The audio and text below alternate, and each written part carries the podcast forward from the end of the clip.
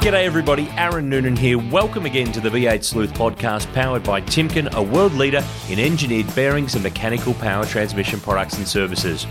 Thank you again, everyone. Amazing podcast support in the last few weeks, and particularly with all of our pre Bathurst 1000 content. Thanks for listening.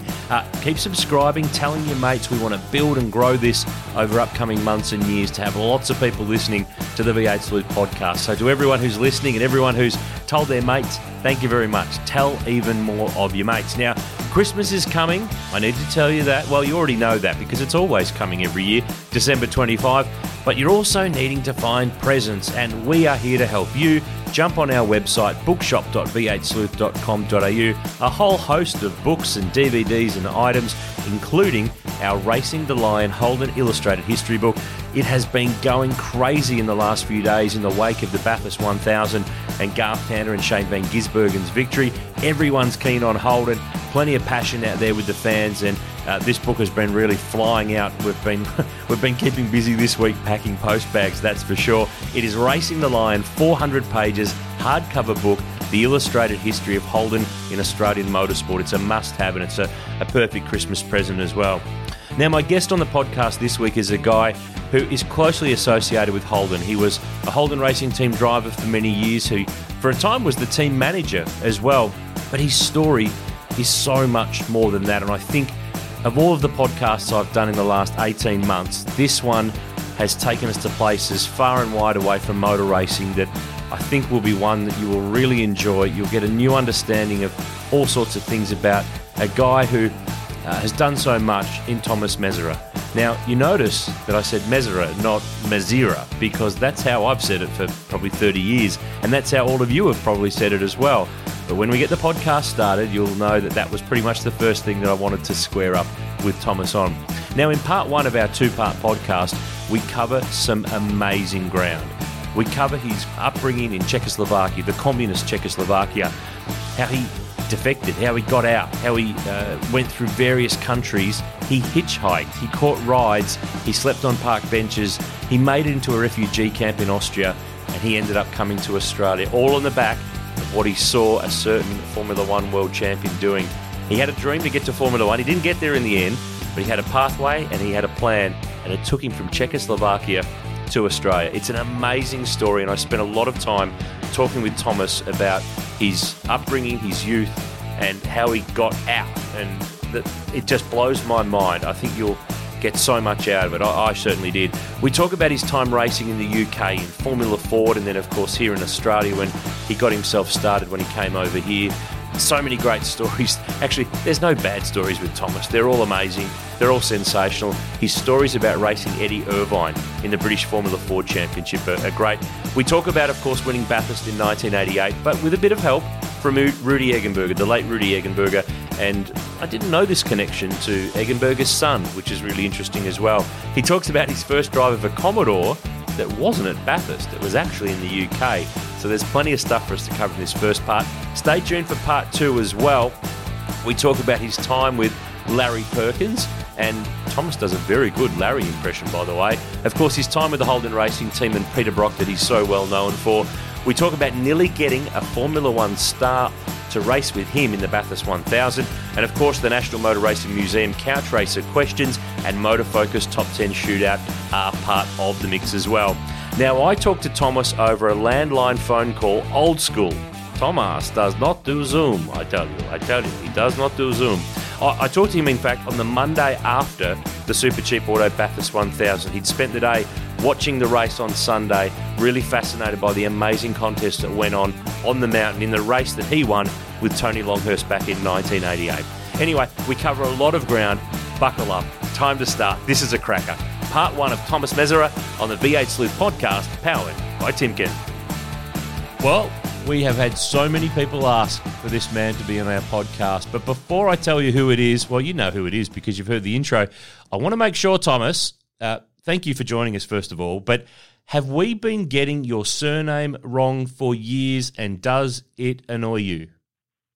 Oh, well, I don't really know, you know, like it's lots of people call me Mazira, but uh, And I think Mike Raymond started. It's you know Mike fault. Raymond? Yeah, yeah, it's all his fault. Yeah, yeah, yeah. In my Formula Ford today, and you know, it was Thomas Mazira. You know, like he always kept shouting, and uh, but um, yeah, it doesn't really matter, isn't it? Then, uh, but it's uh, it's pronounced Mazira actually. Yeah, but doesn't matter. Mind you, plastic got my name wrong always on a bloody Holden posters. You know, like they always put the H with Thomas. You know, Oh, like that's a annoying. Thomas without the H and. On most of the posters I still got in a garage at home, it's it's TH, you know, and plastic. Then uh, anyway, it doesn't really matter. Yeah. Well, I'm sure there's worse things that you've been called over the journey by various people because that's motor racing. And plastic that you mentioned, Tim Pemberton, the, the long-time Holden PR man who I worked for for a little while, and uh, I know he hasn't been too well of late. So we uh, we'll send a, sh- a cheerio to him and we'll grab him on the podcast. Yeah, yeah, of course. Yeah, I soon. heard they they actually mentioned his his name was mentioned yesterday. I think Neil Neil Crompton and uh, and Skaife they they had a bit of a talk, and that's where I sort of find out like he's uh, he's not traveling probably at his best, but no, uh, no, that's right. yeah. As we record this podcast, it, it is the day after the 2020 Bathurst 1000. And um, just to cover that off, yeah, Tim Pemberton, the Holden PR man, the boys mentioned in the commentary on the weekend, uh, he, he took a fall and shattered his ankle. And I spoke to him a few weeks ago. He's been in hospital for many, many weeks and he was due to go home pretty soon. So we will get Plastic, long time motorsport guy. He was with Peter Brock for years and, and Holden stuff for, for many years. We'll get him on the pod to have a chat. But Tomas, it is all about you, my friend, on this episode. Uh, there is so much for us to, to discuss from your, well, not just your, your racing, but how you came to be in Australia. I, I think you have told the story, I'm sure, a little bit over the years of how you came to, to get to Australia. But uh, the reality is that um, uh, it's probably not been delved into very far by a lot of people because they, they want to talk to you about driving for Holden Racing Team and winning Bathurst and doing all the, the cool stuff you've done in race cars. But tell me about being a kid in Czechoslovakia in communist Czechia back in what the, the 50s and 60s and, and how it ended up leading you to Australia. Oh, basically, you know, it was a different world back then. You know, the, uh, I grew up under real communism, and uh, through my bloody childhood days and all that, like going to school, uh, you know, sometimes they couldn't make their their mind up. You know, one one year they they taught us in school that Stalin was very good, and then uh, two years later they changed their mind that uh, he executed more people than Hitler. Then uh, you know, and it was really hardline sort of communist regime, and uh, it's uh, you know different world, completely different world. Uh, however, you know, like uh, there were some sort of good things, you know, under that regime, and uh, especially if you kind of show up to be a reasonably good sportsman, then uh, then the communists they uh, they had a pretty good structure as for uh, sports people. And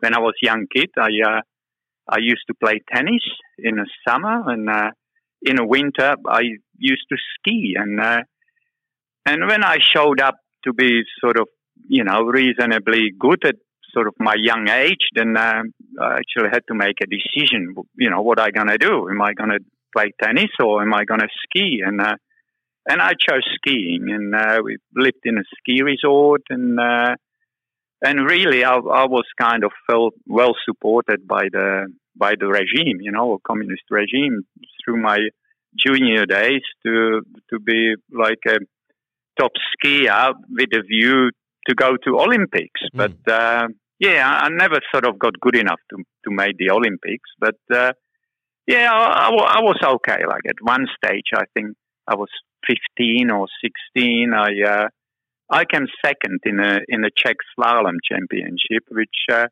kind of was was pretty good. And uh, yeah, but that was uh, one part of that regime that uh, if you were sort of uh, talented and if you were a little bit better than some, then you know you got the support. You got the support from a government. Mm. Yeah, and that that was great. That that helped me. But uh, you know, as I grew older, then uh, you know the the skis were not fast enough, and uh, and I wanted to race cars, and uh, unfortunately, something like you know racing cars under communist regime in Czechoslovakia is one of the sports they you know never was supported really, and uh, I uh, you know, I'm, I made a plan that uh, if, if I if I want to become a bloody Formula One driver, then you know I won't do it from Czech Republic or Czechoslovakia, and uh, that that was kind of a main reason. While uh, while I decided to to sort of uh, to leave, yeah. Yeah. One of the things, Tomas, reading over the years of, of sports people in those communist bloc countries, they used the sport to uh, not only uh, because they were passionate and they enjoyed the sport, but they used it as their way out because they felt that they needed to go elsewhere to to get away from uh, those Eastern Bloc countries and to to get into the Western world. Did you see that skiing was your way to get out, or did you feel like you had to get out because of the car racing, or was it a bit of everything?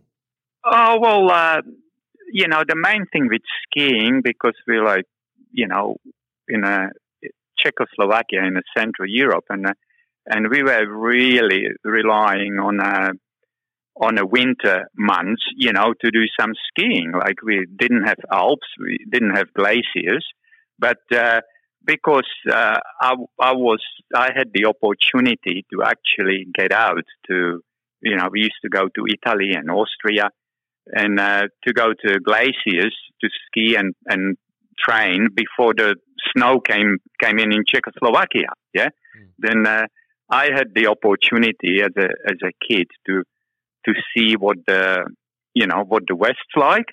Then uh, and under age of eighteen, like I've I've been out probably about four times, you know, pre-season training in these Western countries, and uh, that kind of opens your eyes up. And uh, obviously, I'm always interested in cars in those days, and uh, suddenly you see what you know what the cars people driving in the West and what the cars driving in the East then uh, you know the the decision was pretty easy for me to to make. Like you know, you want to succeed in this sport or do something, you know, you you can't stay here. You got to go out. But uh, I was kind of waiting until I get to you know over eighteen when I sort of can make that decision and uh, and leave.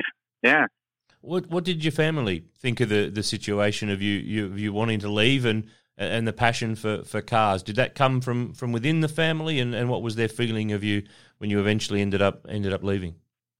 Um, no, not really. Like my my dad, you know, he wanted me, you know, he, he was a good ski coach, and uh, and he taught me, you know, how to ski, and uh, you know, he he wanted me to be good on the skis, like the the model racing. It's something I I just yeah, I, I don't know really where it came from, but like, you know, from the age of sort of 10, 12 or something, I was absolutely mad about it, trying to cut up, you know, all the, oh, which was very little, you know, any, any articles, any photos about Formula One. And from those days, you know, I made a scrapbooks and, uh, and it was a bit of a childhood, childhood dream, you know, I, I wanted always try to make it to Formula One and, uh, and uh, and do that.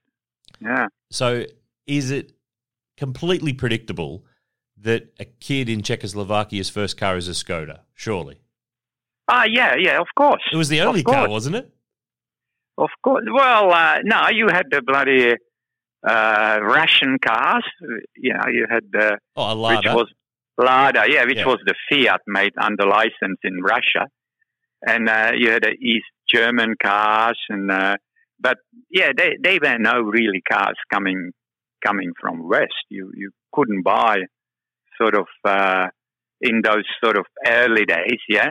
Then uh, and a Skoda, yeah, that was the that was the local thing, and that's what I sort of you know family we had a Skoda to start with, and uh, then in the later years we actually had a Renault Eight, and uh, yeah, that was you know suddenly you see, Jesus, this is much better car than a Skoda, you know. And and to these days, like it's funny enough, you know, like uh, when I see in some bloody, you know, in Melbourne, Melbourne Grand Prix, they always had those historic cars and all that. Then uh, I always stop around the Renault 8 Gordini, you know, which was the racing version of the Renault 8 uh, for a rally, and they used to do good in rallies in the sort of late 60s in those days. And I always walk around the car and because that was kind of, Jesus, you know, that's fantastic car.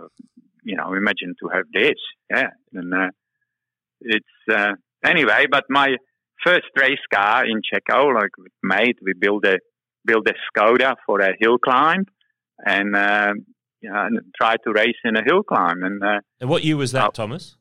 That was in 1979. Early year, we we built it for about took us about three years to build it, yep.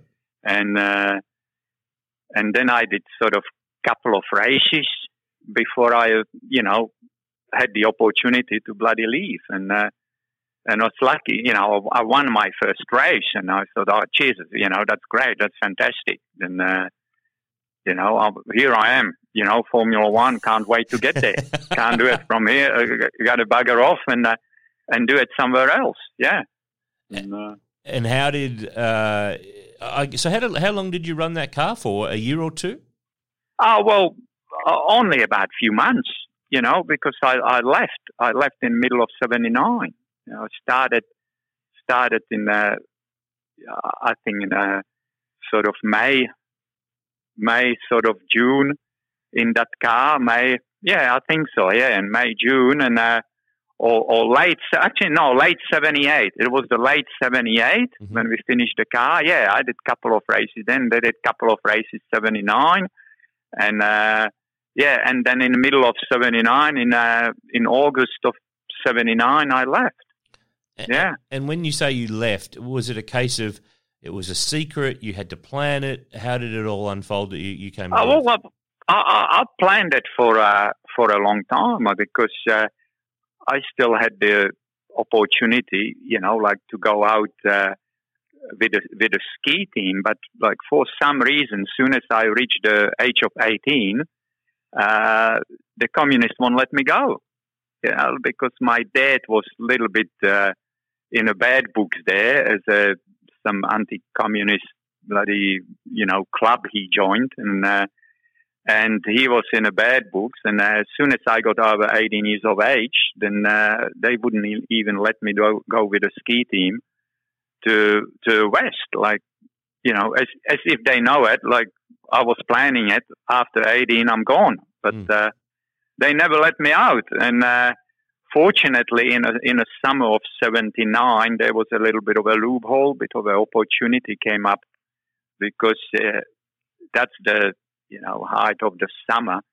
And, uh, and the most uh, popular destination for a holiday was to go to Bulgaria, to Black Sea because you know we never had a sea in there, and that was the popular destination. And uh, that uh, that summer of '79, there was an issue with uh, with uh, Romania because Romania ran out of petrol, and they wouldn't sell petrol to tourists going to Bulgaria. Uh-huh. Then uh, allow us all the Czech tourists were allowed to go through Yugoslavia which Yugoslavia those days was kind of like other Western countries. You know, they wouldn't let you go there normally, but uh, they made this exemption for about a uh, month through the summer summer times, and uh, and that was the opportunity to sort of do a runner because once you you know once you got to Yugoslavia, then uh, it, it was actually quite easy to to get to Austria, you know, to the Western world. Yeah. Every lap in under a minute means every second matters. Bosch Power Tools Perth Super Sprint, May 17 to 19. Book now at Ticketek. Supercars, unforgettable. So Austria was the destination where you felt if you got there, that, that from there you could go wherever you chose, or uh, well, how, how, did uh, that happen? Well, you you bloody young and naive, you know. Like, uh, but the plan was, yeah, to get to Austria, and then uh, from Austria go to America because uh, everyone's rich in America and everything's bloody easy in there to make money. And then after you make money in America, go to England and race cars. That was the save up the money and go to England and race cars. That was the plan. Then, so, uh, so you left Tomas when you were twenty. Uh, but you, yes. but uh, I mean, the, this would blow young people's minds now. But for for youngsters, guys, girls, their twenty first birthday is a big deal. They plan parties and they have big gatherings and all their friends and all this stuff that they plan for ages. You had yours in a refugee camp. Yeah, yeah, yeah. That's exactly It's- right. It's yeah, you know, it's staggering. You know, People just can't get their head around it. end up uh, end up in a refugee camp in Austria after sort of you know living a few few weeks on the street and uh, and uh, because I didn't really want to go to refugee camp, you know, because it's not a, like a bloody uh, holiday park. And then uh, anyway, but then suddenly you got no choice, you know, because yeah, you know you got to eat and uh, and I tell you, you know, you know what it's to be hungry, you know, like living in the streets and all that, then with no money. Then anyway, then uh, yeah, I end up in a refugee camp, and immediately I applied to go to America, and uh, and they said, well, yeah, it's not a problem, but it'll take up to about you know thirty six months. And I said, oh, yeah, I don't want to be bloody three years in a refugee camp because it was ridiculous. And uh, but then someone said, well, you know, the the the fastest way out of here is to apply to go to uh, South Africa or Australia. And uh, at that time, you would, I don't know if you remember, you're probably too young, but uh, at Just that time, in that uh, summer of 79, suddenly AJ started winning races. Yeah. yeah, in Formula One in a, in a Williams, and uh, and then I thought, oh, you know, like AJ of Australia, and uh, and you heard about people like uh, Vern Schuppan and Tim Schenken because I was follow the Formula One racing, and I thought, oh, maybe Australia, maybe not a bad thing to go there, and uh, you know, save up some money in there, and and then go to England from there, like uh, like AJ did, and Schuppan and Tim, they all did it, yeah. Then uh, anyway, then I changed my plans, and uh, and uh, just in a Christmas, Christmas of '79, like two days before Christmas, I uh, I arrived in Sydney, yeah, which was just unbelievable. Yeah. I want to ask you a bit further about that, but I want to backtrack just quickly too. So when that window of opportunity opened for you to to get out, uh, how did you? uh, I mean, were there border controls? Were you driving? Were you with friends? How did that all come to be? No, I that you hitchhiked. Right. uh, So I the- hitchhiked. really? I got on the road. I got my backpack, and uh, and I hitchhiked. Yeah. So, so how did how did this? Uh, it just blows my mind, Tomas. And we haven't even got close to talking about the car racing stuff yet, because I wanted to talk to you about this because I've I've been lucky enough to know you for a long time and never had the, the deeper chat with some of this stuff. I, I've always wanted to talk to you about this. Yeah. It blows my mind that a kid with a plan. This is a bloody movie. To be honest, this has got to be a movie or a yeah, book, lots or of both. people, It lo- lots crazy. of people think there, there is a room for a book. Jimmy Oh. Richards always say, "Oh, Jimmy, oh, you should write a book. You know, you should write a book." Yeah, Mate, I, I'm up, my hand is up. If you ever want to do that book, I reckon we should do that book. But so you hitchhike with a plan to get out of communist Czechoslovakia. yeah, to, to yeah. I go car- through Hungary, through Hungary to Yugoslavia. Was that dangerous? Was there any uh, close calls or things that went wrong? Or Well, you know, it's pretty kind of pretty hard when you're standing on the side of the road sometimes for six hours and no one want to stop. Then, uh, you know, you sort of uh, getting a bit worried. Like, you know, it's. Uh, but anyway, like, yeah, you just keep doing it. When you're young, you don't think about bloody any other things. Yeah, you you just uh, do what you want to do. You know, following what you want to do, and. Uh, what did your and? I actually made it in uh, in one day, like from our little ski resort. I, I hitchhiked to, about to 60 kilometers uh, to nearest bigger town, and I jump on a train overnight overnight train and uh, and got the train to Slovakia, and from there straight from the station in the morning, I, I hitchhiked over to uh, border crossing to Hungary. Then uh, I walk over the bridge there to Hungary through the crossing, like you know, all legal. And uh, yeah, and then I just as I got to bloody Hungary, just uh, over the border, I was bloody waiting there, like no kidding, like six hours. And then uh, then some Germans, you know, pulled up in a uh, in a Mercedes, and I said, "Oh, where are you going?" And I said, "Well, I want to go to Belgrade." And they said, "Oh, yeah, well, we're going near near there, you know, Belgrade in Yugoslavia." And uh, and they dropped me off about 50 k's out of Belgrade, and uh, and it was already like you know about eight o'clock at night, but still light, you know, because those days in the summer you've got a long days there. Then uh, and as I you know first bloody truck I pulled, you know waved, he stopped, jumped in, and uh, and he took me to Belgrade, and uh, and he said, "Where are you going in here?" And I said, "Well, shit, you know, I don't." Don't know. I just want to stay overnight somewhere, and uh, and he said, "Oh yeah, there's a students' accommodations in here." Then uh, and uh, and now I, I, was going to university in Czechia, and I had my little uni card with me, university card. Mm.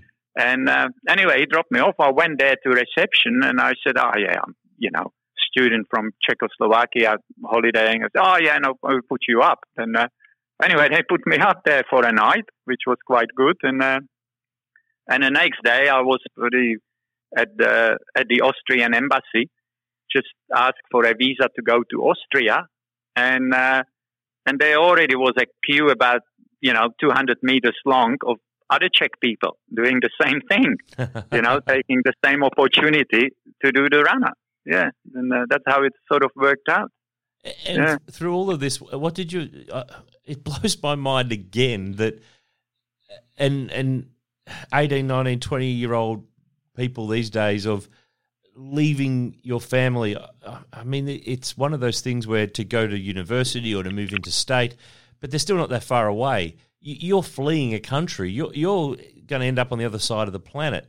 Uh, what did they feel about your whole plan and your oh, like my uh, like my dad, you know, like he was kind of always support supported, you know, supportive of me bloody leaving the communist regime you know, then, uh, and, uh, but he kind of still, they didn't believe it, you know, like when I told them I'm going, they, they didn't believe me. And, uh, it's, uh, yeah. But, uh, yeah, they started believing like when, you know, I didn't come back. Uh, it, it was sort of good, uh, 10 or 11 years when I sort of came back after the end of communism yeah. So, how long did they not hear from you for from when you left to when you got in, in contact with them? Uh, it was uh, probably about uh, about two months. You know, because like once you get to refugee camp, it's it's not easy because uh, they lock you up. Yeah, you go like in a prison. Like in a refugee camp, there is a, like a top floor where you under the guards and you in prison. You can't get in, you can't get out because they just take your fingerprints and all that stuff and check you with the Interpol. And uh, in those days, because there were no computers, no records, and all that stuff, took long time. Mm. And uh, it's uh, yeah, like you you locked up there for about about three weeks or something, and uh, yeah, before the, before you get because lots of lots of bloody bad people were doing runners, you know, lots of criminals and all that. They were running away from the law. I, I was I was running away to go in Formula One, but lots of people they were running away from the law, you know. Then then they got to check you out and all. You know, it's a big process. In those days, you know, these days it would take bloody ten minutes. Yeah, mm. but uh, without all the technology and all that, you know, it was was very very difficult to to check you out. Yeah. Given some of those unsavory characters that were doing what you were doing and, and trying to leave, I guess it's a little bit that you have the good and the bad all trying to do the same thing at the one time. In that refugee camp, was there stuff that went down that was pretty nasty or bad or ill ah, treatment? Uh, yeah, or what was some of the stuff that you saw? Because, mate, like it's not just bloody people from uh, communist countries, you know, they're people from all over the world and uh, all different bloody religions. You know, like you, you only you only hear about that uh, dramas they, you know, ten years down the track they had in uh, in Yugoslavia. You know, when all the bloody Serbs and Croats and all these different religions, you know, start killing themselves, and uh, you know that already was happening those days. Like I, I remember, you know, the Albanians and uh, and the Serbians. They they had a bloody huge fights in there. Like they smuggled the machine gun into the camp, and uh, you know, and it, it was like bloody open war there at some stage. You know, it was crazy. Yeah, and uh, and the people sort of going mad under those sort of they locked up, similar like you do in Melbourne now. You know, like oh, I don't pe- think we can people compete. are locked up, going mad. Oh, I don't and, think uh, I don't think we can quite compete with uh, yeah. a refugee camp in uh, in a communist country. Albeit some people would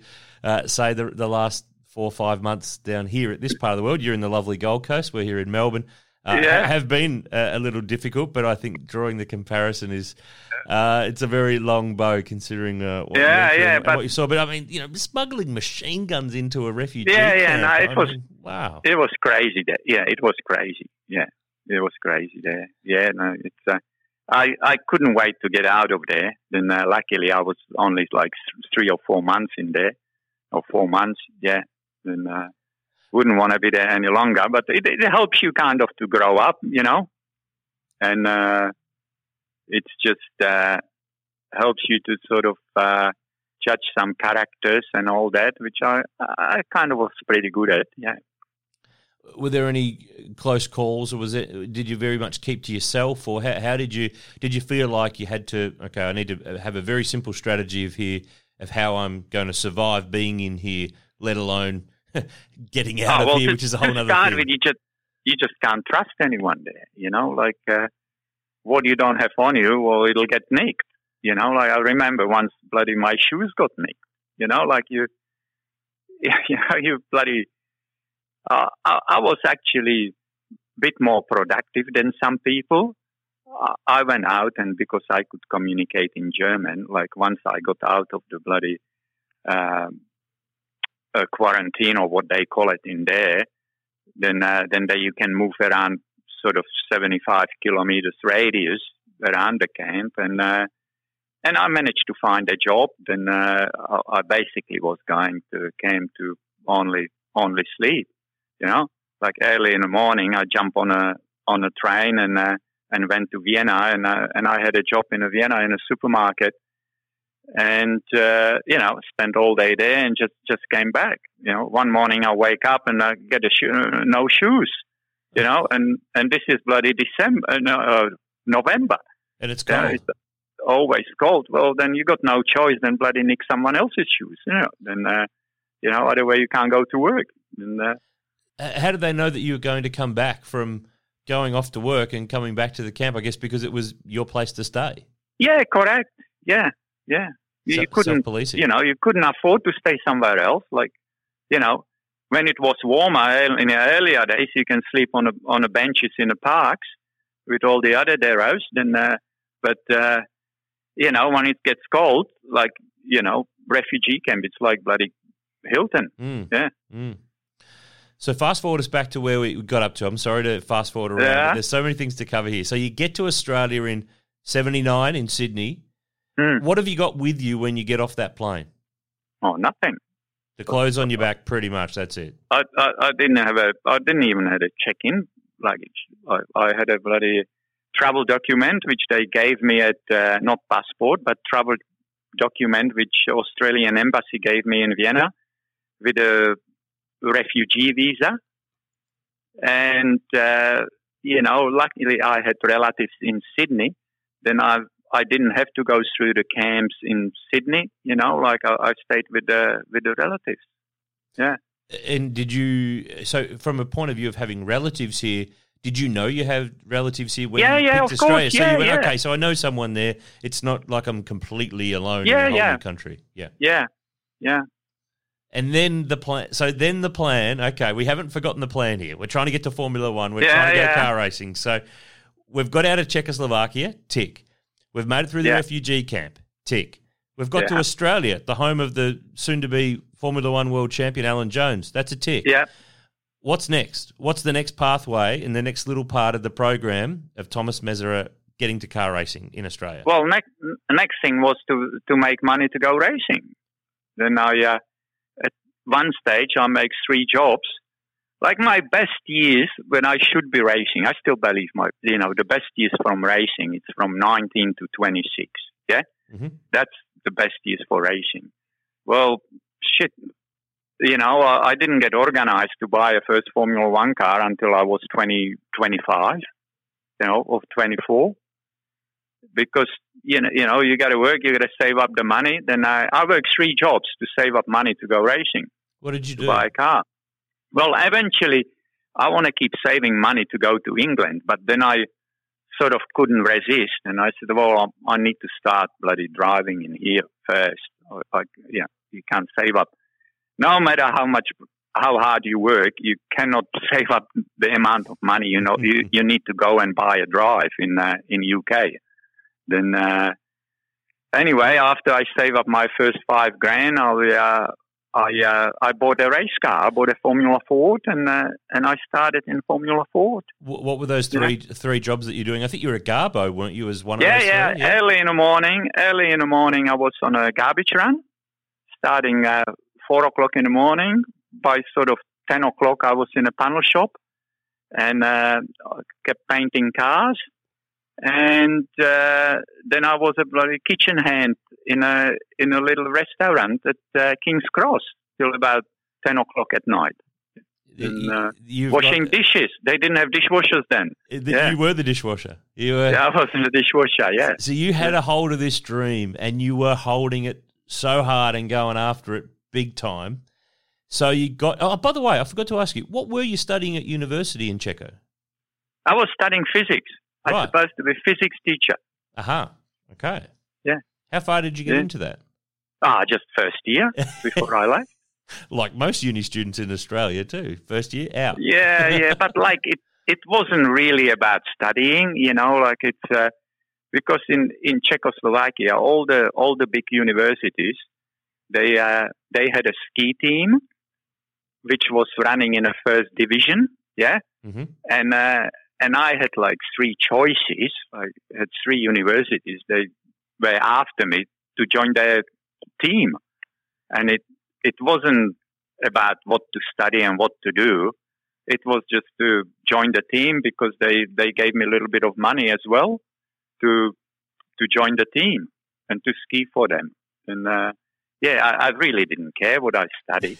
I wasn't very good at it anyway. I wasn't doing much studying. I was just skiing. Yeah, you, were on your but, way to the University of Car Racing, my friend. Yeah, yeah, yeah. But the the physics was sort of. I always kind of was interested. You know how the things works, and and then uh, yeah, it was all right. But I only did a year. Yeah. So five thousand dollars gets you your first Formula Ford race car in Australia. What was it? Where did you buy it from? Whose was it? What was the story with that car? Well, I bought Auto Action, and uh, and look in a in a classified at the back, and uh, there are Formula Fords for sale, and there's fifteen thousand, twelve thousand, and ten thousand, and there's suddenly there's one for five thousand, and I thought, Jesus, you know, that's a good bloody deal. Then, uh, and I I knew nothing about it yeah, I, I never realized until after, you know, there are better cars and there are some worse cars. I said, well, they all got the same engine, you know, like they all same things. This one's quite cheap. I can afford it. I'll buy it. And I bought it. And, uh, and then, uh, after I bought it, then, uh, first time I took the car to engineering shop to do the, you know, wheel alignment done on it and that was at Greenacre in Sydney, and that's where I met Wally Storey. and I couldn't speak English, mate. Like it was very difficult. Like at least now I can communicate, you know. But I, I couldn't speak English. It was very hard. But basically, Wall was saying, "Why the hell you buy this bloody thing?" You know. And what sort of car was it? And it was uh, a Van Diemen? called no, it's called Carlborough which one bloke made it in his in his garage back at home. Yeah, yeah. And uh, and Wally told me like you know every time he took it out something broke on it and it was running so far in the back like it's not very good car you bought here. and uh, and I thought, well, car is a car. Anyway, then Wally showed me how to do the wheel alignment and few things on it, and uh, and uh, you know, I, I actually it worked for me because uh, everyone thought that car was a shit box. and uh, and I took it out. I remember I bought a trailer and come to bloody Surfers Paradise Raceway. You wouldn't remember that. Yeah, no, I do. I do. Yeah, it's yeah? not there now. It's it's a, a housing development, isn't it? I think it's um. There's not even a hint of that track left, sadly. Yeah. Anyway, then I took it up here for my first run, and uh, and I put it on the front row, and then everyone's, oh, jeez, well, you know, what's this guy like? And this shitbox, it doing on the front row? And uh, and I was so excited on the start, I bent the clutch. Didn't go anywhere.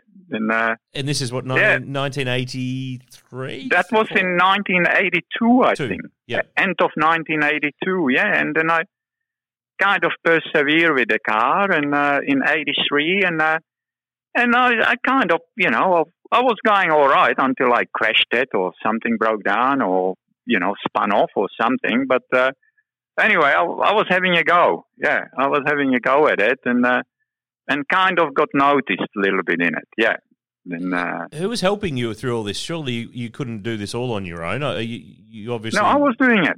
There's no one helping you. You are prepping your own car on your own. Yeah. But when have you got yeah. time to do this, Tomas? When yeah. you have three jobs. Yeah, and I had uh, well, you only were doing six races in a year, or you know, I only could do a few races. Yeah. Uh, but when did you have time to prep this car if you had three jobs? Well, you you got plenty of plenty of time over the weekend. True. Yeah, to prep the car. Yeah. Uh, uh had, had you... we, it's not like bloody racing every weekend. No, yeah. True, true, true. Uh, had yeah. you made uh, become friends with anybody at this stage? Uh, were you a loner? Did you uh, spend some I know, time like my, with a group of mates, or how, how, how, were you situated at that point in that side of things? Yeah, I had some mates that you know came from Czechoslovakia as well, and uh, and they sort of helped me with the car. And uh, you know, to push it on a trailer and go to race meetings and hold the board and and all that. And uh, yeah, but most of the stuff I was doing on it myself. Yeah, it was a case of you don't know what you don't know at, the, at that stage of your racing. Yeah, yeah, absolutely, yeah, yeah. We'll get back to the podcast in just a moment, but I wanted to quickly tell you about our good friends at Timken, a world leader in engineered bearings and mechanical power transmission products and services. Now, you might know their name and you might recognise their logo, but did you know that Timken bearings are used in the centrepiece of one of the most stunning stadiums in the world of sport? The 2 billion, yes, billion dollar Mercedes Benz Stadium in Atlanta features a retractable roof that is a work of incredible engineering.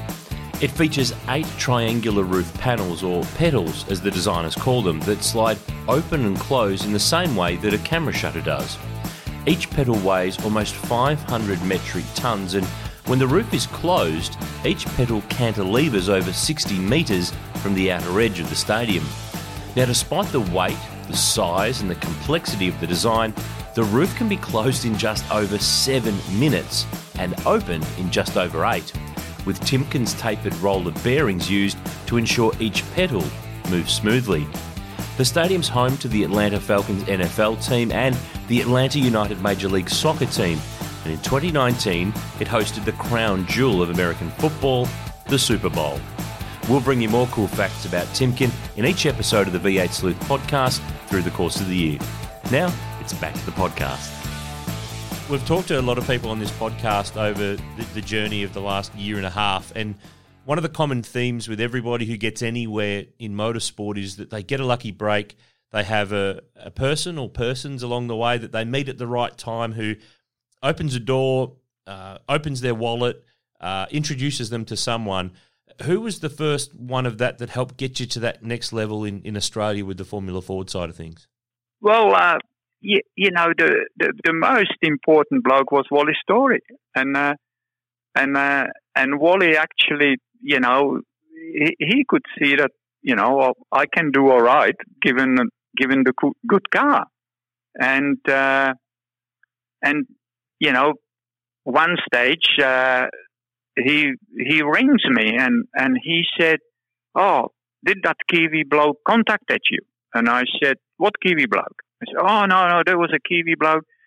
He he bought a he bought a Reynard Formula Ford, it's on a way from England coming in here, and uh, he was asking about you, and he wants you to drive it.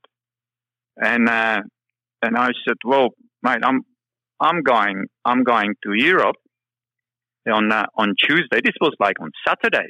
I said, oh, on Tuesday I'm going to Europe because I signed a contract to bloody uh, be a ski instructor in St. Moritz because I had I owed so much money because I borrowed a little bit of money. I owed, I owed some money to Wally as well in his shop, you know, to getting all the bits and pieces for a car and repairs. Suddenly you realize, you know, three jobs, mm. it's not enough to bloody support racing. Then, uh, anyway, I'll, I'll, i had to stop and I, I got a job for a couple of months here at Snowy Mountains at Perisher Valley, doing being a ski instructor and I made good money. Then suddenly I could make you know more money than working three jobs just doing bloody ski instructing. Yeah, it uh, was easy. And uh, then the company there, I signed a contract with them to go to Switzerland for an off season to to work in Switzerland for like double money. And I thought, Jesus, that's you know that saved me more money to go go racing. Then I, I paid all the all my debts and all that stuff, and uh, and uh, Kate, my girlfriend back then, she quit the job and she was going to come with me to, to Switzerland.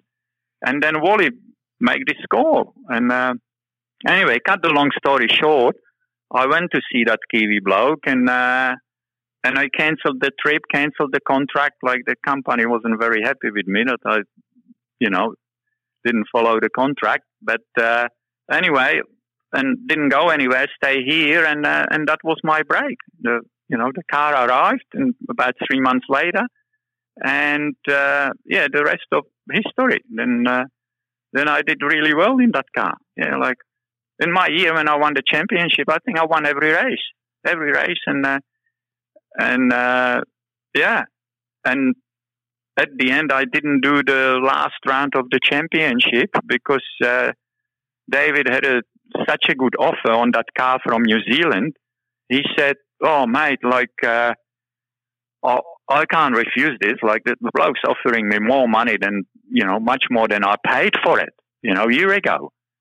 Then he sold the car to New Zealand, and I, I had to, I had to lease a car for a for the last race, well, second last race at Winton, just to make sure I can win the championship. And uh, and as it happened, I won that race in that car as well. then, uh, which kind of, you know, helped me as well because everyone's saying, "Oh, yeah, well, he was in a very good car. That's why that's why he's winning so easily." But you know, I, I got in a car that never never was in the top five, and and won that race as well. and uh, and that clinched me the championship. Then I didn't have to do the last race. And the David that you mentioned was uh, a fellow named David Hayden. David Hayden, correct. And that was an 83 Reynard, a blue correct. Reynard. Yeah. Uh, yeah. He, he, had a business, didn't he? It was, it he, had a, he had a pine furniture business, which called Dalcar. He was doing pine beds. Mm-hmm. And uh, yeah, that was on a car. And, uh, and that was my break here in Australia in a, in a Formula Ford. Yeah. And didn't the nickname Flying Penis get a run somewhere during your Formula Ford days? Yeah, that was the that old was the, car. That was the old car, wasn't it? Yeah, yeah. we had um, a lovely time a few years ago with you and Tony Longhurst, uh, Neil Crompton and I with the the Shannon's Legends of Motorsport TV series, which is oh yeah, the, yeah, yeah, the really fun things that I've been lucky enough to be involved in. And you told us the great story, and sadly at the time I couldn't find the vision in the Channel 7 vault to go with it. I know a lot of our listeners will have heard it before, but you have to retell it. It's a corker. About the day at Amaroo Park uh, where you thought you were going to win a race and you celebrated a little bit too early, didn't you? Oh, yeah. That was so funny. That was Well, not so at the funny. time, I'm sure it wasn't. It was, uh, well, it was, uh, it was raining, yeah? It's absolutely pissed down with rain all day, all day. And, uh, then, uh, you know, we raced in wet, and uh, it was really between Mike Quinn. I don't know if you remember Mike Quinn. Yeah, in, absolutely. Yeah, yeah. Yeah, yeah, Quinny in a and, and me in this car. And, uh, and we, no kidding, like we, we would have put half a lap on a, on a field. Yeah. And we were sort of fighting hard. And, and Quinny, he was a hard bugger, you know, like he's, uh, Yeah. Anyway, and then we go to the second last corner. And uh, I don't even know. Anyway, we, we kind of side by side. I don't even know who was leading, if it was me and he tried to pass me or, or, or vice versa, because that's not important in this story. But uh, anyway, we, we bang wheels and, you know, we both spun. We both spun. And, uh, and luckily I kept the car going. Yeah. And, uh, didn't stall it, but got bogged in the mud. And then I'm just getting it out of the mud and just, you know, but we had such lead, you know, no one's around. Then I managed to make it on the road and going into the last corner and, uh, like full of shit on the tires with the mud and all that. And I could see all my, you know, team just jumping on the wall and all that. And I'll, I'll put my hand up. As I put my hand, I lost it. I lost it, mate. I spun it. And, uh, and I go in the infield and I'm like 100 meters in the infield, still leading. Yeah.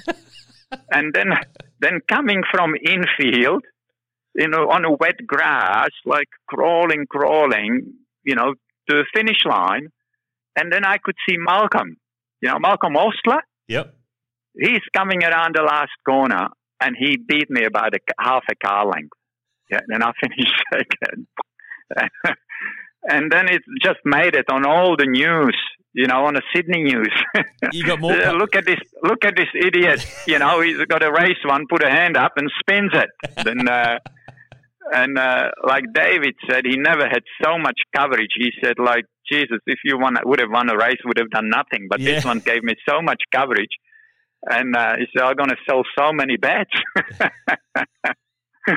yeah. Sometimes, Crazy. sometimes spinning is better than winning, isn't it? Yeah, Uh, yeah, so, yeah. so you win the Formula Ford Championship in, in Australia in '85, and then the next part of the plan, you've got to get on a plane. You've you've done, Yeah. you know, you've you've got Yeah. started. You've learnt some lessons. You've won a lot I of won- races I won return ticket to Europe. in the days of the Driver to Europe series for Formula Correct, Ford, as it yeah. was. Yep. Yeah, I won return ticket. I managed to sold my old car. I had five grand, and uh, and off I went to to England. But at that time, uh, it was uh, like at the presentation dinner at ARDC. You know, when they present you with a trophy for winning the championship and all that. Tim Schenken was there. Tim Schenken just about came back from Europe, retired in his racing to, to take up the job uh, at CAMS. Mm. And he's still there. And uh, and he was there, and that's where I met him. And uh, and Tim said, like, "Oh, what's the plans, young man?" And uh, and I said, "Well, no, I'm going to England. I'm going to be in Formula One in two years." And uh, you know, uh, young and naive, and uh, you know, you, you you think you're absolutely unbeatable because you had a good year, and uh, you know, full of confidence. And uh, and he said, "Well, you know, like I." Uh, I ring Adrian for you, which Adrian Reynard, you know, like he's very good mate with Adrian. And, uh, you know, because you won in, in his car in here, maybe he can sort of help you in there. And, uh, anyway, and that was a kind of a huge break for me when I got to England. You know, I arrived at the airport and, uh, and I, I had, uh, you remember Steve Farrell? You wouldn't know Steve I Farrell. remember the name. I remember the name. Yeah, yeah. We used to race in Formula 14 here when I started. Yeah. And then he went to England and ran a team. And uh, anyway, he, he he met me at the airport with a representative from Reynard as well, with some you know salesman from Reynard, and uh, and kind of you know in a in a bloody two days later, I'm in their brand new car in a 1986 new Reynard, which was a bloody shitbox. uh, I'm at Snetterton, you know, testing, and uh, and they said they said, oh, well, we- we're sending sending the you know kid who's pretty good in these cars. He's gonna sort of help you, tell you about the track and all that. And that was Eddie Irvine, and uh, that was the first time I met Eddie. Anyway, I, I get to bloody Snetterton, and no kidding, it was so cold. You can imagine February, February at Snetterton. Yeah, it's an old bloody airfield, you know, up north in bloody England, and uh, no kidding, like it was about minus two degrees. Yeah, and uh, Eddie sort of, you know, talks me about track. Yeah, this use second gear there. Yeah, this, this is the line and all that. And I, I jump in a car, and I, I, I, I didn't even use my racing gloves. I used my skiing gloves. That's how cold it was. It was freezing, mate. Absolutely freezing. And you kind of, you kind of think, you know, like this is maybe a bit of a chance. Like, I don't want to smash the car, you know, I need to sort of take it easy. But at the same time, I, I need to have a little bit of a go. And uh, anyway, they were testing this car already for about four weeks. And, uh, you know, I did about 10 laps. And then they call me in. And, uh, and I come in. And they all bloody dancing around me like I'm a bloody superstar.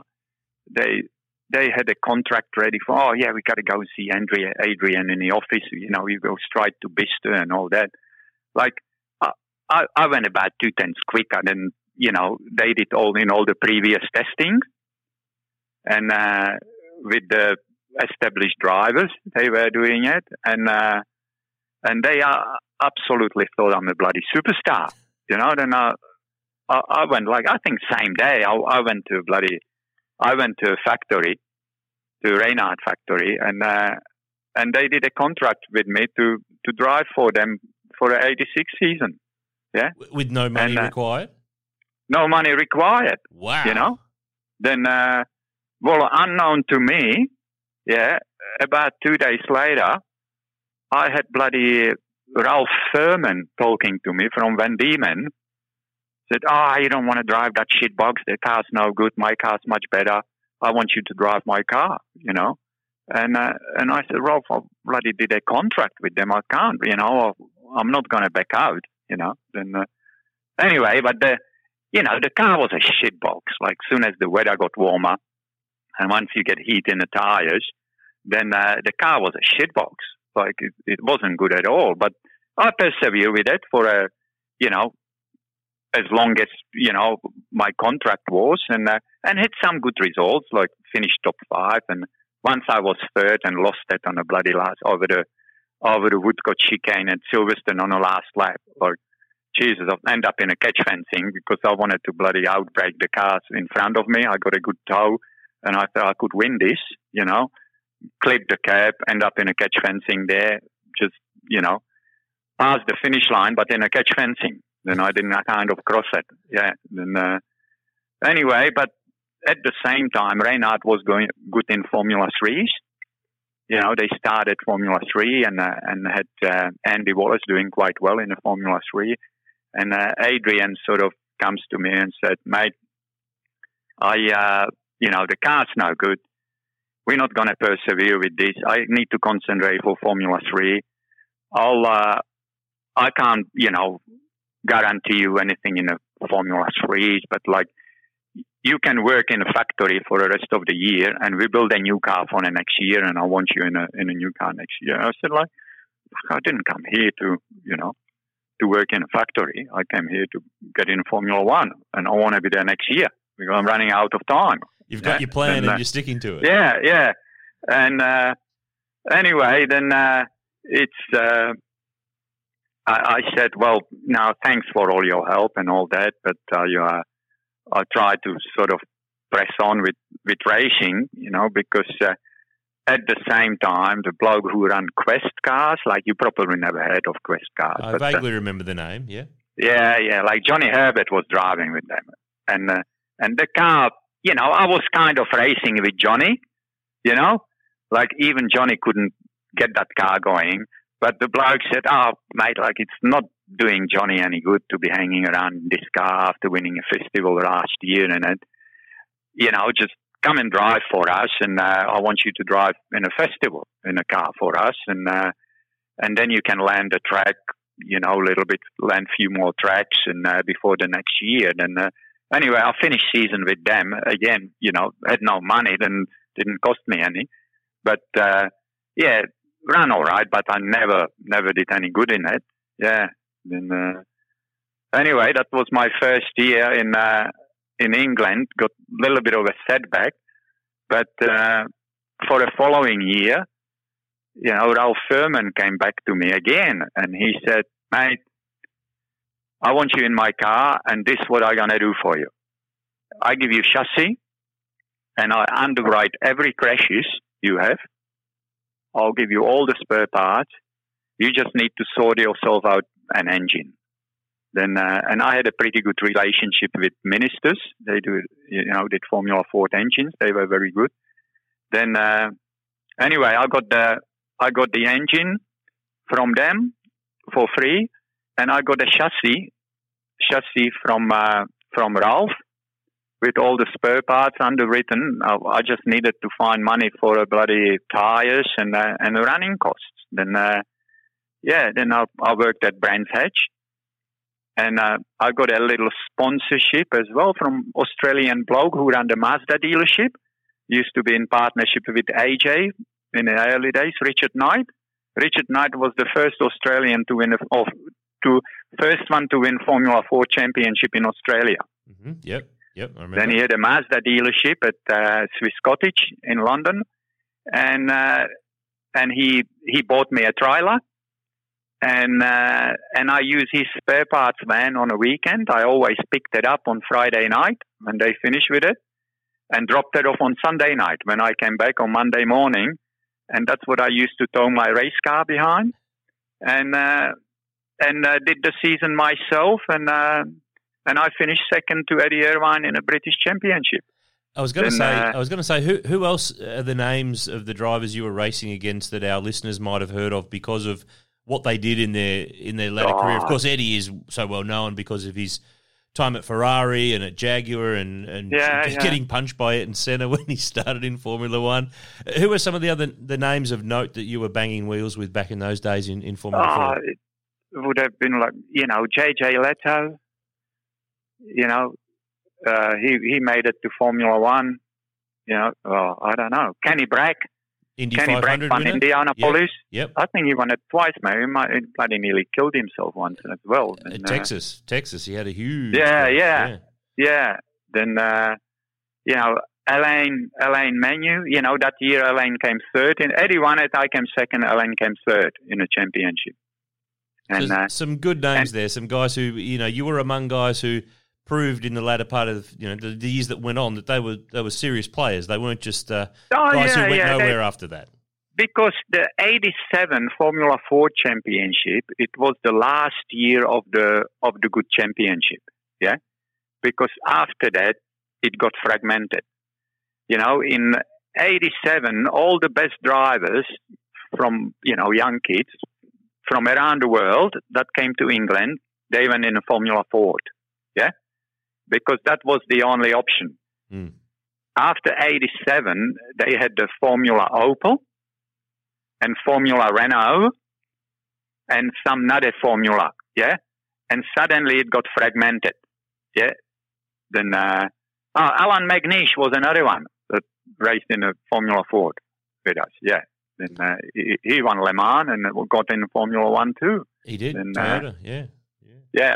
Then, uh, anyway, then uh, you know that was the last good year of uh, of Formula Ford, and uh, and I still I still treat that as a uh, my my really best achievement in racing because I was running the car myself, and I was against professional teams, and uh, and I finished second, and uh, I couldn't beat Eddie. Like he was in a Duckham's Works car and uh, I finished like I finished six times second behind him in the race, and I said, "Jesus, I can't can't beat this prick. What what do I need to do?"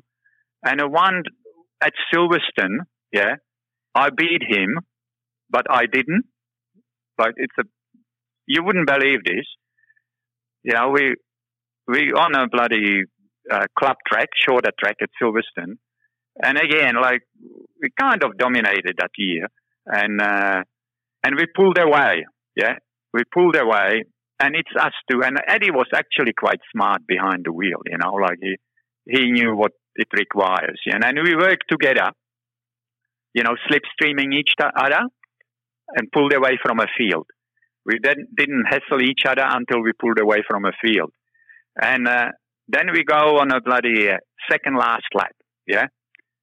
Then uh, you don't want to you don't want to lead you don't want to lead on a on a second last lap because you know you you get nailed on a slipstream on, on a last straight. Then uh, anyway, I I slow down so much, you know, for him to get past me, and he slowed down as well.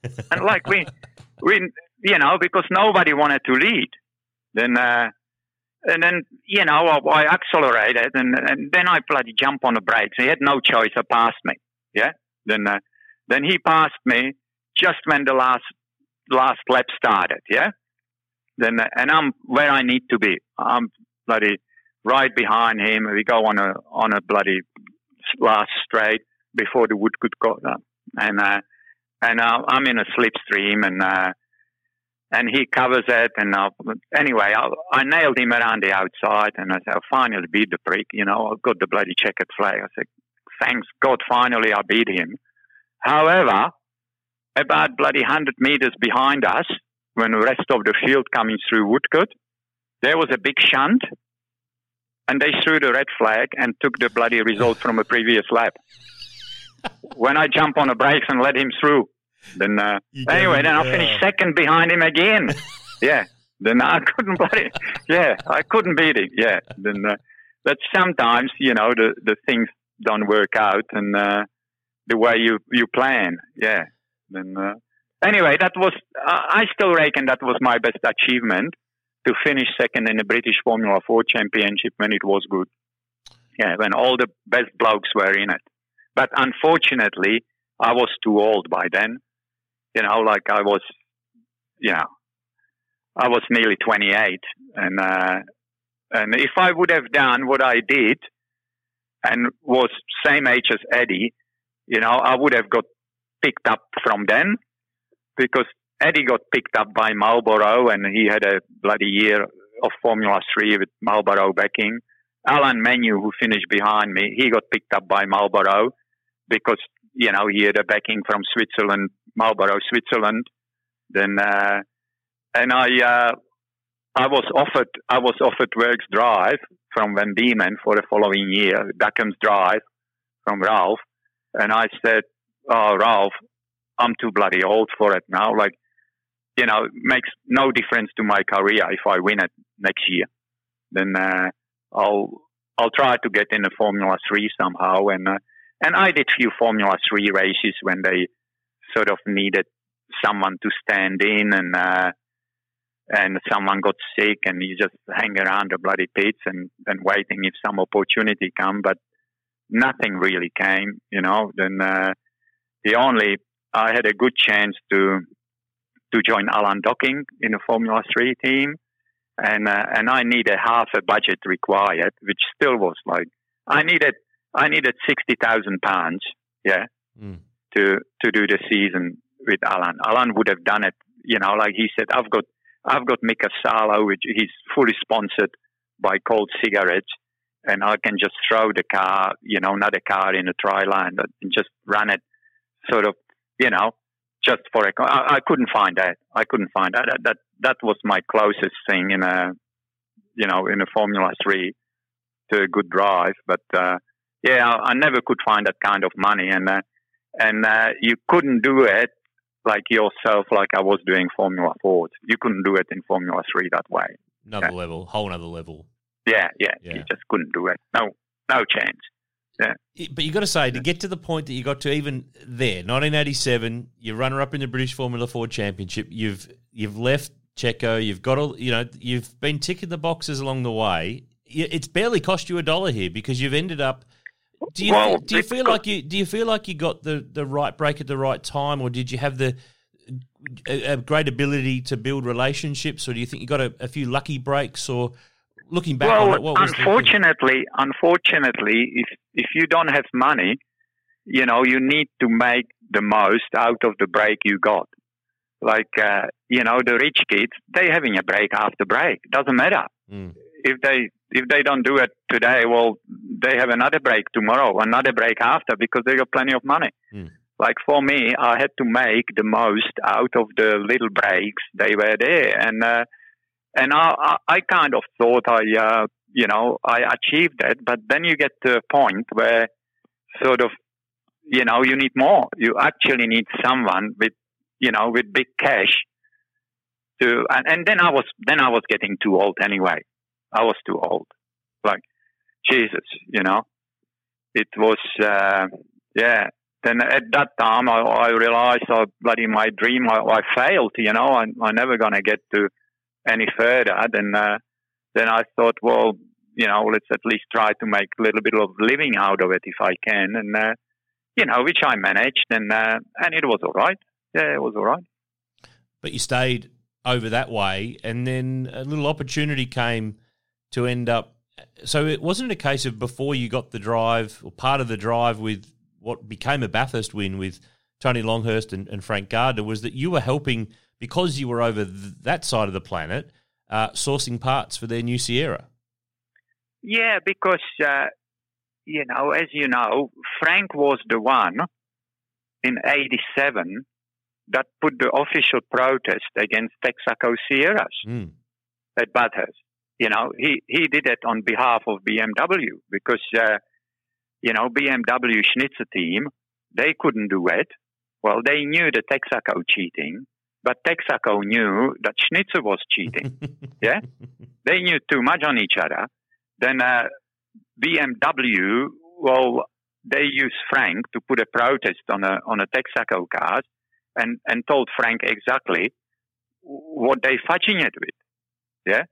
And suddenly, Frank loses a BMW deal to Brock,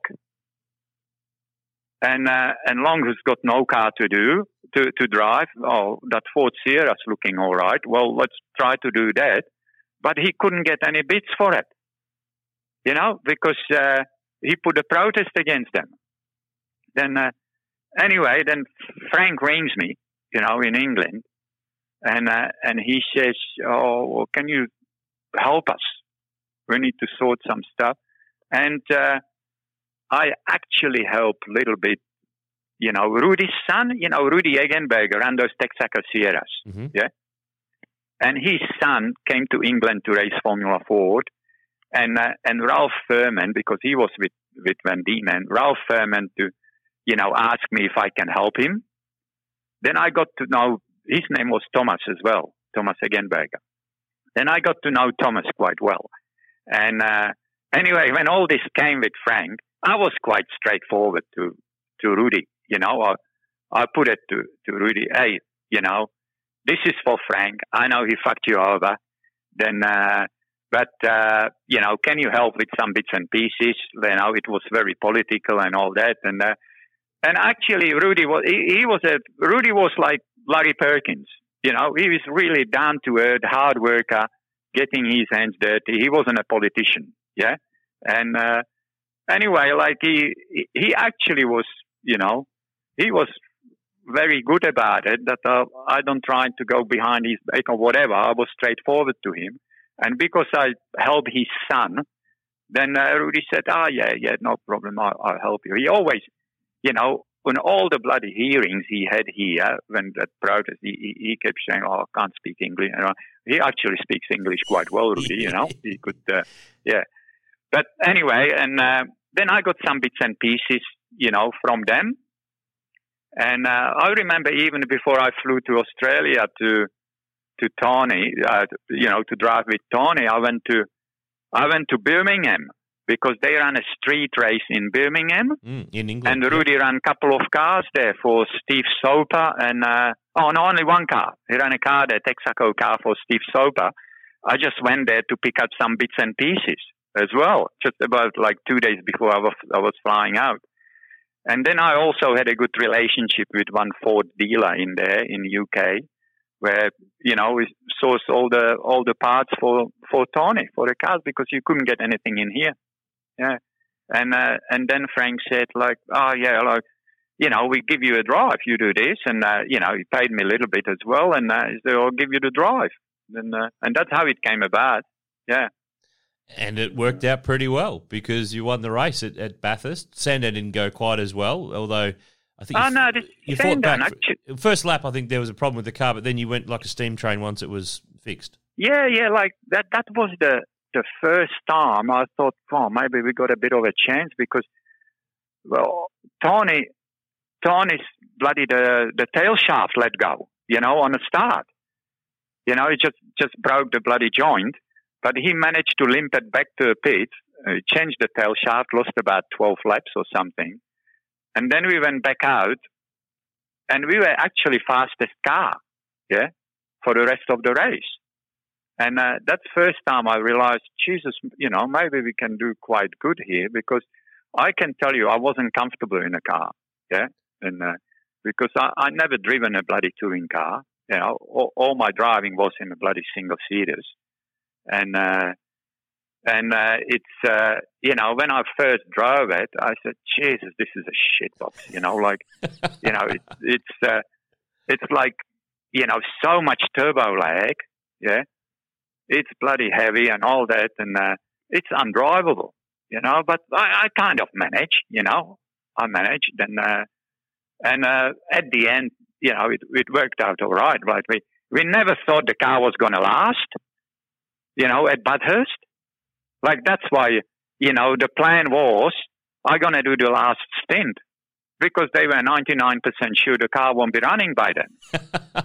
you know? Because it's so normal that the, the regular primary team owner driver is in the car for the, Well, the end of the correct, race for the last stint, but it didn't work out that way.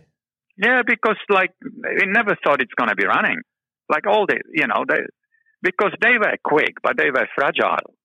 And uh, and I tell you, Tony, he just grabbed it by the scruff of a neck, and uh, Jesus, like what he did in qualifying, like gee, I couldn't, uh, no way I could do that, no way I could do that, you know.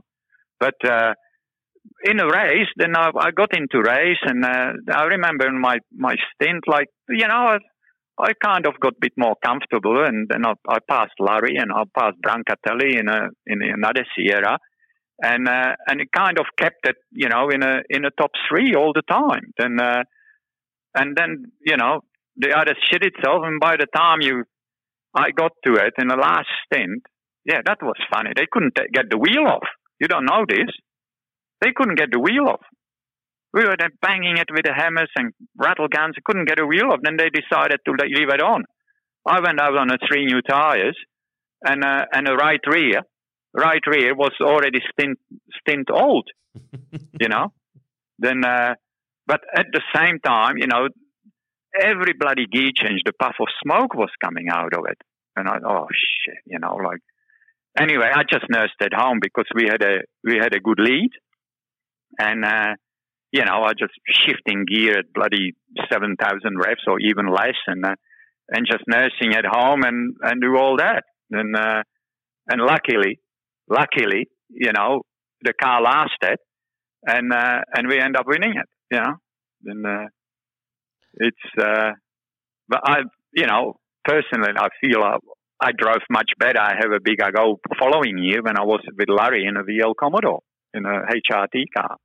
You know, we Did you- finished fifth, but uh, yeah, yeah, I drove much better then, and uh, it was just so much better car to drive the Commodore because of the drivability of the engine. Yeah. But later on, to be honest, you know, the Sierras got much better because I was still living in England for another couple of years after that, and uh, and I get opportunity, got the opportunity to drive a few races there in a British Championship. I was going to ask that. Yeah. That's something that a lot of people probably don't know, but you drove yeah, a few yeah, cars and over there. Andy Andy Rouse's car, and uh, and yeah, the car was so much better then. You know, with the electronics, they just gone on top of it with the electronics, and they they managed to control the turbo lag and. Uh, and it was, yeah, it was much better car, and I was much better, much more comfortable in it then. Yeah, Didn't you also drive a Maserati bi-turbo in one of those British Yes, I did car one races? race. Was it a I did shitbox one as well? race. I did one race, and uh, no, uh, sorry, I did uh, try to do two races. First one, it shit itself in a bloody in a practice. And finally, when we make it through practice and qualifying, it shit itself on a warm-up lap. Then I, I never, never really got to race it. And I said, Jesus, I don't need this bloody hassle, you know. And uh, anyway, then I, I sort of uh, uh, got a call up to drive in a in in that Sierra in a Rouse's Sierra. It was sponsored by Labatt, Labatt beer, you know, the Mm-hmm. Canadian lager. Yep, yep. Then uh, yeah, and I, I, I had a sort of good good fun in that. That was good. Yeah, I think I finished on the podium a couple of times. Then uh, yeah, it was good fun. And was it over there? You mentioned Alan Docking before. Uh, For our listeners who don't know, he's an expat Aussie who, for so many years, ran Alan Docking Racing with a bunch Correct. of amazing drivers in, in British Formula Three and, and other categories. And uh, his nephew Lucas worked at Holden Racing Team and with Mark. Skaife for many years at the time that you would have been uh, enduro driving at, at HRT. Yeah, Um, yeah. at a time they they ran a Commodore in the British Touring Car Championship. Am I right in remembering that you had a drive somewhere along the line, and that would have probably Yes, been your first was- V8 Commodore that was test? my that was my my first drive in a Holden. I think it was in 1990 oh, I think Oh, it's a no, couple of years before- 89. couple of years before 89. that. I reckon it's even earlier after than that. Bathurst. That was after Bathurst, hmm 88. Yeah, like Alan was running this car for uh, uh, for Piggy Piggy Thompson. Piggy Thompson. Uh, he had a pig farm in Scotland, a Scottish bloke, and he bought it, and Alan was running it for him. And I think his son raced in uh, Thompson uh, in British Touring Car Championship. James. Thompson. James Thompson. Correct. Yeah, I think Yeah. so. Like years and years later, like he was only a kid then. Yeah. Then uh, anyway, then I first drove it around Silverstone, and I couldn't believe how bad it is. I said, "Jesus." This, I said, "I said, how how someone can bloody raise this?" You know, that was terrible because, um, you, you know, like you drive single seaters, and then you drive that thing, and especially around a place like Silverstone, and uh, Jesus, like you know, I was sideways everywhere and catching it. And I couldn't stop it, and I said, "Jesus, Alan, this is a this is a huge shit box." You know, I never sort of thought those days I would end up bloody driving in those things. So that's part one of our chat with Tomas Mezera on the V8 Sleuth podcast powered by Timken. I nearly said Mazira, but I didn't. Uh, you could probably hear it in my voice in that podcast. I was just staggered. I knew so much of Tomas's story before he came to Australia, but I didn't know the level and the breadth and the sheer passion and dedication to getting out and to chasing his dream. I think a lot of people can take a lot out of what was in that episode. I know that I certainly did. Make sure you stick around. Part two, we talk about Larry Perkins, the Holden Racing team, Peter Brock, where he was when he got the news that Peter had tragically been killed in 2006. We talk about nearly getting a Formula One star to race with him in the Bathurst 1000. Tomas tackles the National Motor Racing Museum couch racer questions and the Motor Focus Top 10 shootout as well. Don't forget, sign up to our V8 Sleuth newsletter. You can do that through the v8sleuth.com.au website and you'll be across all of the latest news. We're putting out regular newsletters with links to the stories on our site, the new products that are upcoming and that are being released on the market. Follow us on socials Facebook, Instagram, Twitter. We're pretty much everywhere. And give us that review here on the podcast on any app that you listen to. Five stars is the only way to go. Anyway, I'm Aaron Noonan. Hope you've enjoyed this one. Make sure you listen to part two. It's a doozy as well. The V8 Sleuth podcast powered by Timken.